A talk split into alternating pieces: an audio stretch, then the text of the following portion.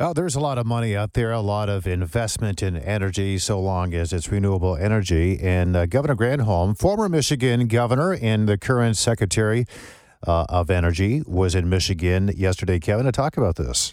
Yeah, and uh, apparently there is a lot of money. We're talking billions of dollars, up to 3.1 billion dollars in match funding, which means 6.2 billion could go into this project. Uh, Lloyd Jackson's covering the story for us, WJR senior news analyst. Good morning, Lloyd. How are you? Uh, good morning, guys. Yeah, the uh, former governor was in town yesterday. She started out yesterday morning in East Lansing uh, to cut a green ribbon at Michigan State University's facility for rare isotope beams after some 20 years of work. Now, the facility known as FRIB is anchored by a 400 kilowatt linear accelerator that scientists hope will lead to groundbreaking discoveries in nuclear physics. How it works?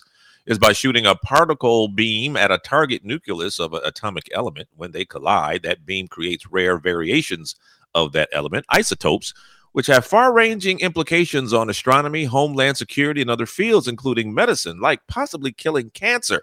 FRIB lab director Thomas Glasmacher. Can make all kinds of isotopes any kind of isotope, and we can make designer isotopes where medical folks tell us, I need this element because it metabolizes in certain cells more quickly, and then it decays in there and kills the cancer. Now, Glasmacher joined Granholm at the ribbon cutting along with Senators Gary Peters and Debbie Stabenow, Representatives Tim Walberg, Elissa Slotkin, Brenda Lawrence was there, as well as Governor Gretchen Whitmer. This uh, FRIB is really the final step in a journey that began in 2008 and the beginning of a new chapter for Michigan and MSU's story. Over a decade ago, the Department of Energy MSU and the state came together to make a bet on Michigan. The bet has paid off. No, experiments are set to begin at the FRIB facility starting next week. Now, later in the afternoon, the former governor took a trip down 96 to Detroit's Focus Hope, where she announced a three billion announced three billion dollars in grants from the Biden administration's bipartisan infrastructure law to spur U.S. expansion of high capacity battery manufacturing and raw material sources and recycling for those batteries. Granholm said making the guts of the electric vehicle and batteries should be done mostly here in the United States. Right now, the processing of the materials that go into that battery all largely happens in China. We don't have any processing in the United States. You better believe those are more jobs. Now, Granholm says this is how the funding from the federal government works. Those who want to apply for it, they will have to supply a match of the funding. So the 3.1 billion ends up becoming 6.2 billion. That's a lot of money to build out this part of the supply chain. And that means that's a lot of jobs. Cindy Estrada, UAW vice president, says the union is excited. You know, this is a moment that is never going to happen in our lifetime again. It hasn't happened in 100 years, a complete transformation of the auto industry. And guys, the announcement was held at Detroit's Focus Hope because as jobs are created, there needs to be a labor force that can handle the work as well. And those in the Machinist Training Institute at Focus Hope, which is their longest running workforce development program, are ready for that challenge, guys.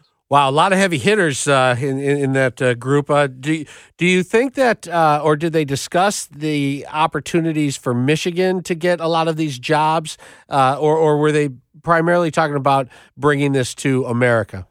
No, you know, the announcement was, you know, the broad announcement, but you know, having it here in Michigan and having it at Focus Hope, you know, they're leading to that. Debbie Dingell was there as well. I didn't uh, play a cut from Debbie Dingell, but she was there as well, and she was like, absolutely, they're going to be uh, making sure that uh, those jobs, a lot of those jobs, are here um, in the city of Detroit, the the city that put the uh, uh, world on wheels.